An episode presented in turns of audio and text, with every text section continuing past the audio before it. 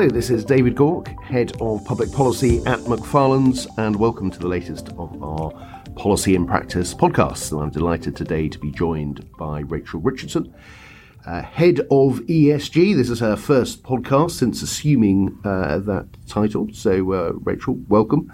Uh, and also Dominic Sedghi, who has the hugely impressive title of Head of Knowledge. So, Dominic, the all knowing uh, oracle uh, on all subjects. And today we are going to talk about the Better Business Act, uh, an idea that has uh, uh been talked about quite a lot at the moment, uh, and to discuss what it means and how it might work and uh, whether this is a useful development or not. Um, I'm joined, as I say, by Rachel and Dominic. So, Rachel, to kick us off, broadly tell us what is the Better Business Act? Thanks, David. Um, so, broadly speaking, it's a proposal to amend the Companies Act 2006 to provide that the duty of a director of all companies in the UK is to both promote the purpose of the company whilst operating it in a manner that benefits the members, wider society, and the environment.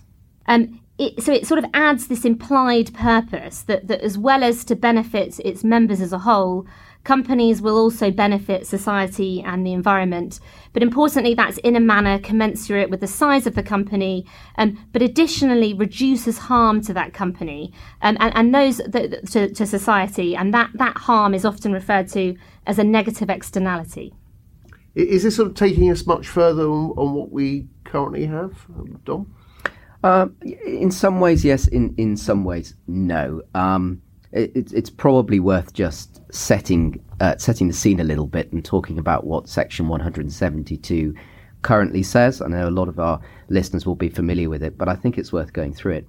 Um, Section 172 is uh, one of seven sections in the Companies Act that effectively imposes duties on company directors to act in a particular way. If if the directors transgress those duties, then they have a liability to the company uh, and can be held to account one seven they're all equal, but one seven two is the one that people focus on, uh, perhaps most frequently.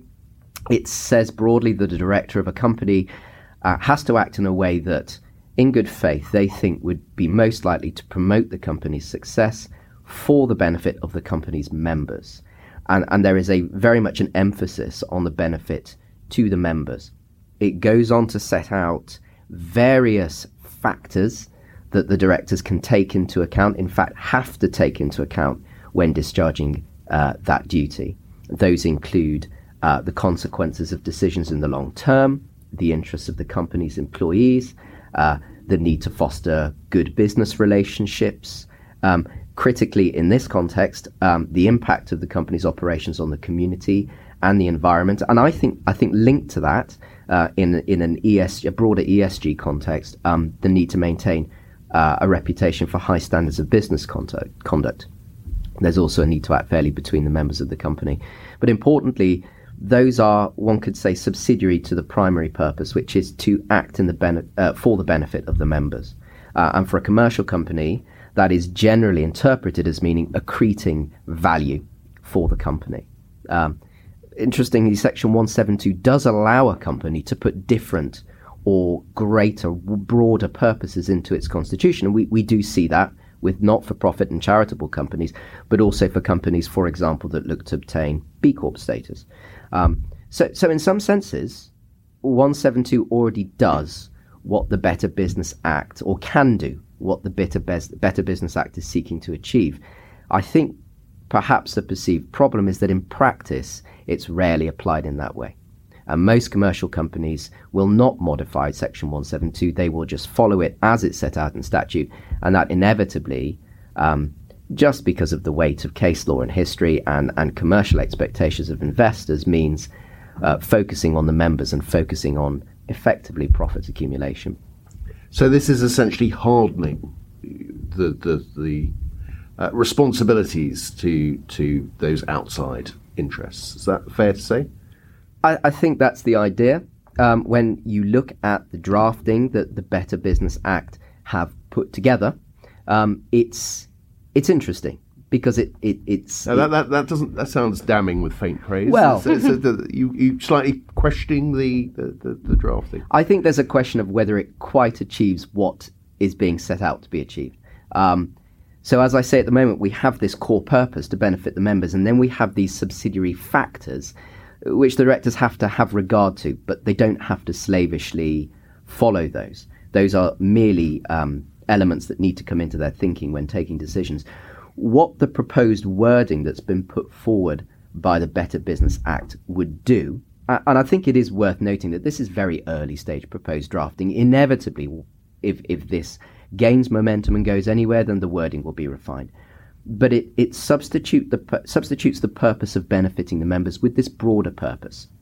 As Rachel says, to benefit the members as a whole, that's retained, but also operating in a manner that benefits wider society and the environment. And, and that, you know, it's greater than that, but that's, that's the, the, the main impetus that to me is sort of creating an intermediate uh, set of considerations that to some degree still have to be fit within the concept of benefiting the members of the, as a whole, but are not merely factors to be raised and discussed and then, uh, you know, either discarded because they don't carry significant, significant enough weight or, or, or brought within the decision making. It's sort of saying that if you don't operate in a manner that benefits wider society and the environment, you are not pursuing the proper purpose and arguably are not fulfilling your duty. But it's certainly not usurping the, the purpose of, of benefiting members. I mean, th- there is an argument to suggest that, that, that you shouldn't need it at all. So, so I, I would argue that it it's just good for business if directors do already consider stakeholder interest properly. And you see, um, you know, with, with, with companies seeking um, B Corp accreditation, as, as Dom has already mentioned, that they are doing that to do some good, but also because they think it does make good business sense. Um, we've also got various examples of really material adverse ESG events, which are often widely reported in the press, causing really significant disruption to the bottom line. Um, for various reasons, such as loss of consumers, um, loss of customers, loss of turnover, loss of shareholder appetite, um, appetite for, for, for, debt funders, um, really resulting in, in, in various adverse economic outcomes, which, which I think represents a decline in value, which is negative for shareholders. So th- there would be some people, perhaps it's an idealistic um, view of the way that companies are currently being operated, but I think there's certainly a good argument to suggest that, that this should not be needed. I, I, th- I think that's absolutely right, actually. Um, increasingly, we're living in a world where um, the ESG credentials of a company go directly to the value of the company and they go directly to investors' decisions whether to take securities in that company. So, to some degree, purely by you know the reshaping of the, of the of the, the framework for investing in companies, um, this is taken into account. But there is clearly a feeling that in some quarters, the current wording is not doing enough, and, and there's a need to bolster it in some way. So, I mean, I suppose proponents of this would argue, well, this is kind of properly embedding ESG into the purposes of the company, and particularly those companies that don't take ESG as seriously, then uh, this will, will, will, will strengthen it. Rachel, your argument is it makes sense on commercial grounds to, to look seriously at ESG and to take that into account, uh, and, and therefore, do you need a, a, an act to kind of back that up? Yeah, I suppose that the, the flip side to that is that um, some are embedding ESG, some really aren't. And so I suppose we as a society have accepted that, that we think that some things are more important than profit. Um, we don't have a totally free market economy because of that. Markets and businesses are not completely self correcting, they are in part. Um, and that's why we have law and policy and regulation.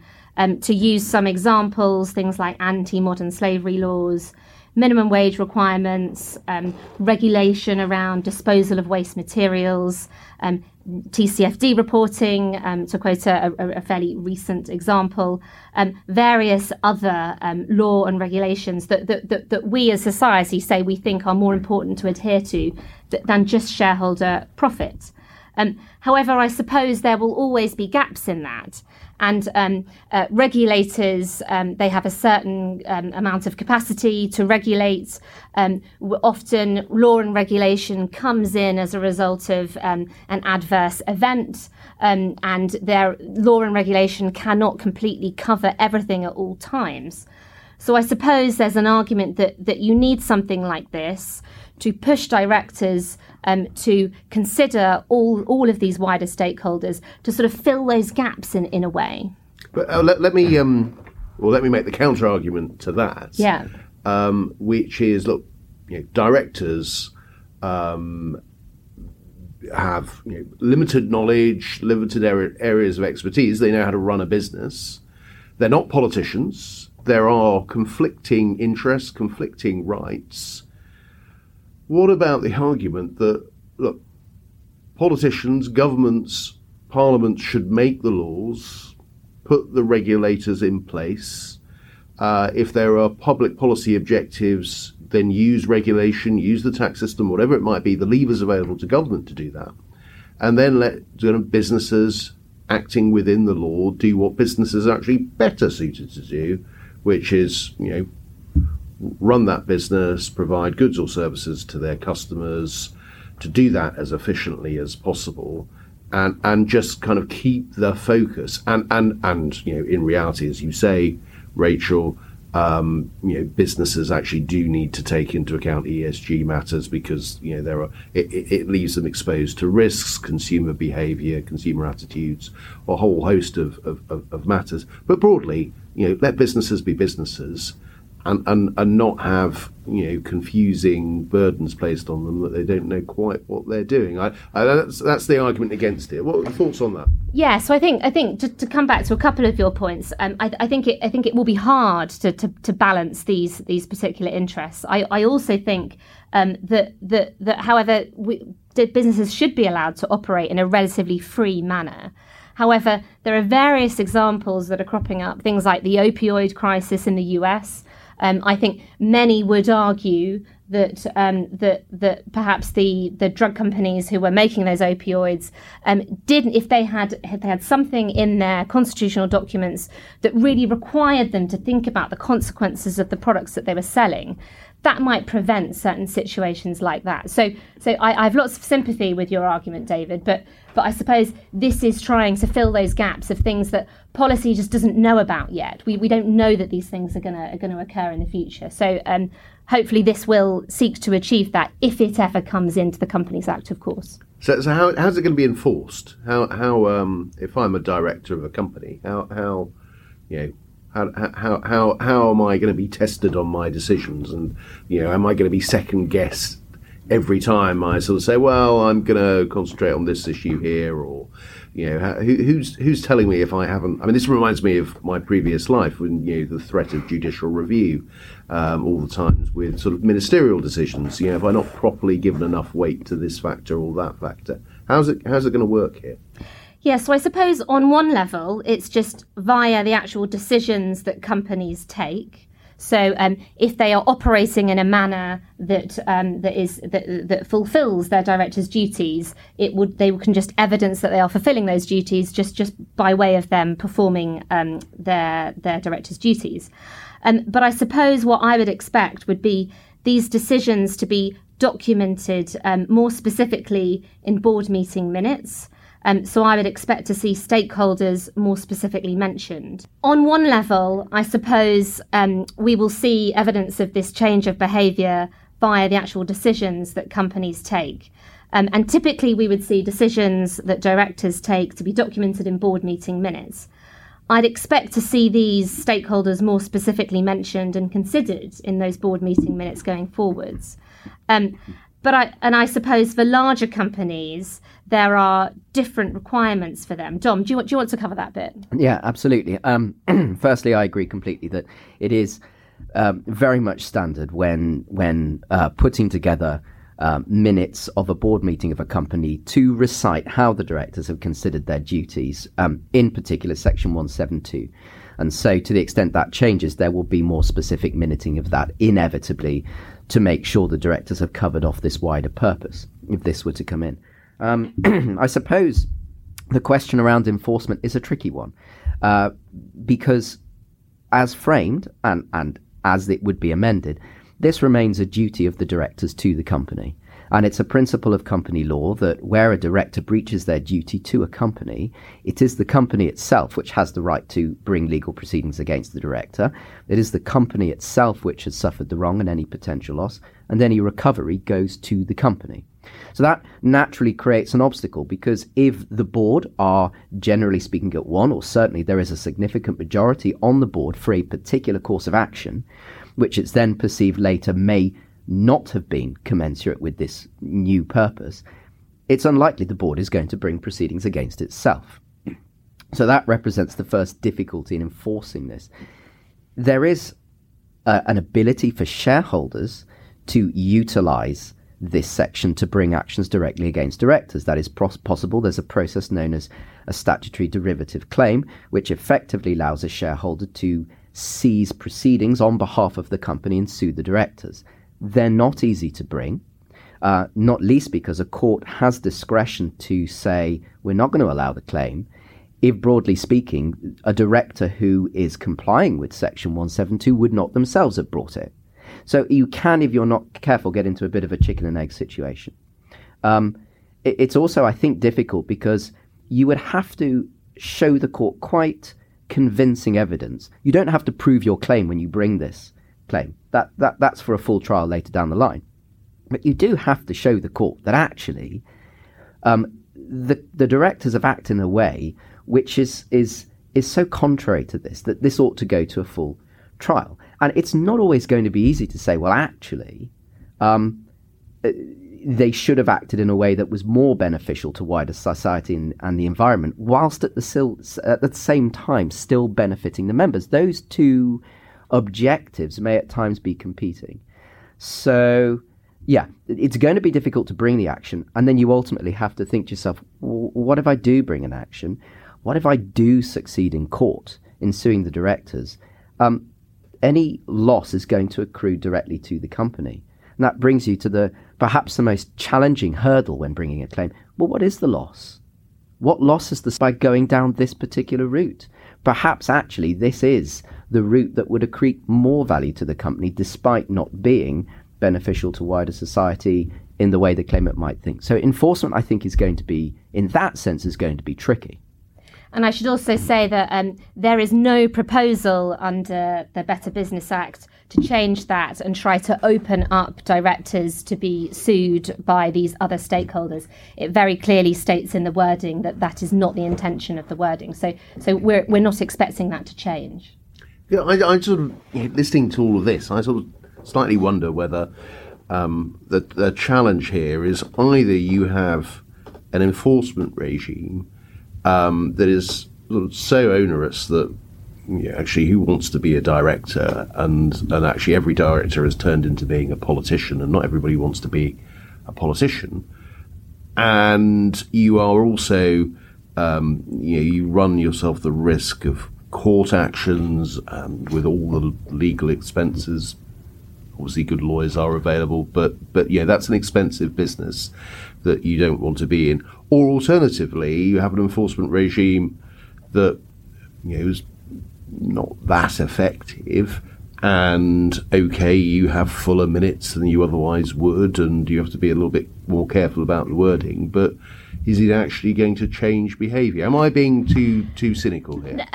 It, perhaps in part. Um, I suppose you, you you are never going to be able to run a business that has no negative effects on any of these stakeholder groups. So um, at some point, lots of businesses will go through a redundancy process, for example.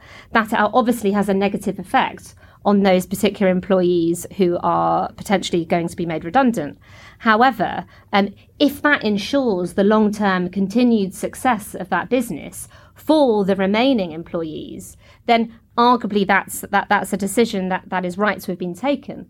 There are lots of other conflicting stakeholder um, issues as well, such as in the healthcare sector, um, producing a drug that's going to save the lives of, of, of people on this planet today might have a, often has a detrimental environmental impact with use of chemicals and things like that. So it, it really will be about a director at that particular point in time weighing up the pros and cons for the particular stakeholders. another thing which also adds a complication is that they are also required to um, look at the long term effects of the decisions. And, and, and then you get into debates which I, um, I don't propose to try to, to try to come to a conclusion on here what is long term um, how far in the future should you actually try to prescribe for? So it, it, it's it, it's very complicated. But I suppose the point I'm trying to make on this is that you cannot possibly run a business and not have any negative effects on any of these stakeholders. And I don't think that that is what the public or the authors of the um, wording for the Better Business Act are trying to achieve. I I think that's right, and um, I actually think it, it's important to look at what the effect of this would likely be in practice if it were passed. And I don't think this is going to generate lots of claims by shareholders. excuse me, against directors. I don't see that happening. Um, it, it's just too difficult. Funding would be difficult. Um, what I think is more likely is this is going to generate more, or would generate more intricate corporate reporting. So if you look at the amendments being proposed, one of the necessary consequences of amending Section 172 is it would change the scope of what is uh, uh, what's called a company's Section 172 statement. So large companies are required every year as part of their annual report to produce a statement that sa- that explains how the directors have discharged their duty under Section 172, and in particular how they've taken those various factors I described before into account when discharging that duty the draft legislation put forward by the BBA um, recognises that and remolds that requirement to fit their proposed new wording for Section 172. That would generate more specific corporate reporting around how the directors have considered um, wider society or, or, or indeed have operated the company in a manner that benefits wider society and the environment. That approach fits much more uh, comfortably with the approach uh, to regulating companies in this respect to date. I- in terms of ESG uh, governance, most of this has been done by requiring companies to report on what they have done, what they intend to do in the future, be that in relation to modern slavery, uh, climate change, pay gap. Um, it's all done through reporting. Now, there is naturally criminal liability or civil liability that can attach to inaccurate reporting, um, and that, that can be established in various different ways. But the thrust of it is making companies tell investors and stakeholders and the public in general, in general, what they are doing. And this would have that effect. Uh, and I think in, in practice, that is more likely to be the, the better benefit of, of something like this than you know the ability to to bring direct proceedings against directors. Mm. I agree, and and I also think it's right that it doesn't go so far into um, a, a, situation where directors are constantly in fear of being sued. So so I take your point, David, that it, that it might not have a direct effect of um, creating lots of um, uh, lots of litigation, and therefore um, therefore what's the whole point of it? But but but however, if we scare directors into not being able to take decisions and risks then then we really restrict business. And I think that it's worth just noting the the, the, the, the, wonderful growth and progress that we've actually received to date through the, the, the company as a concept. And if we were to go so far into restricting businesses from their, their just their day-to-day operation, then we restrict growth and progress. And it's actually growth and technological innovation that we really need to kind of fight climate change effects and, and, and actually innovate ourselves out of some of the difficult situations that we're, that we're faced with today. Um, so, so I think I think although people would criticise it for that, I think it's important that we draw the line in the right place.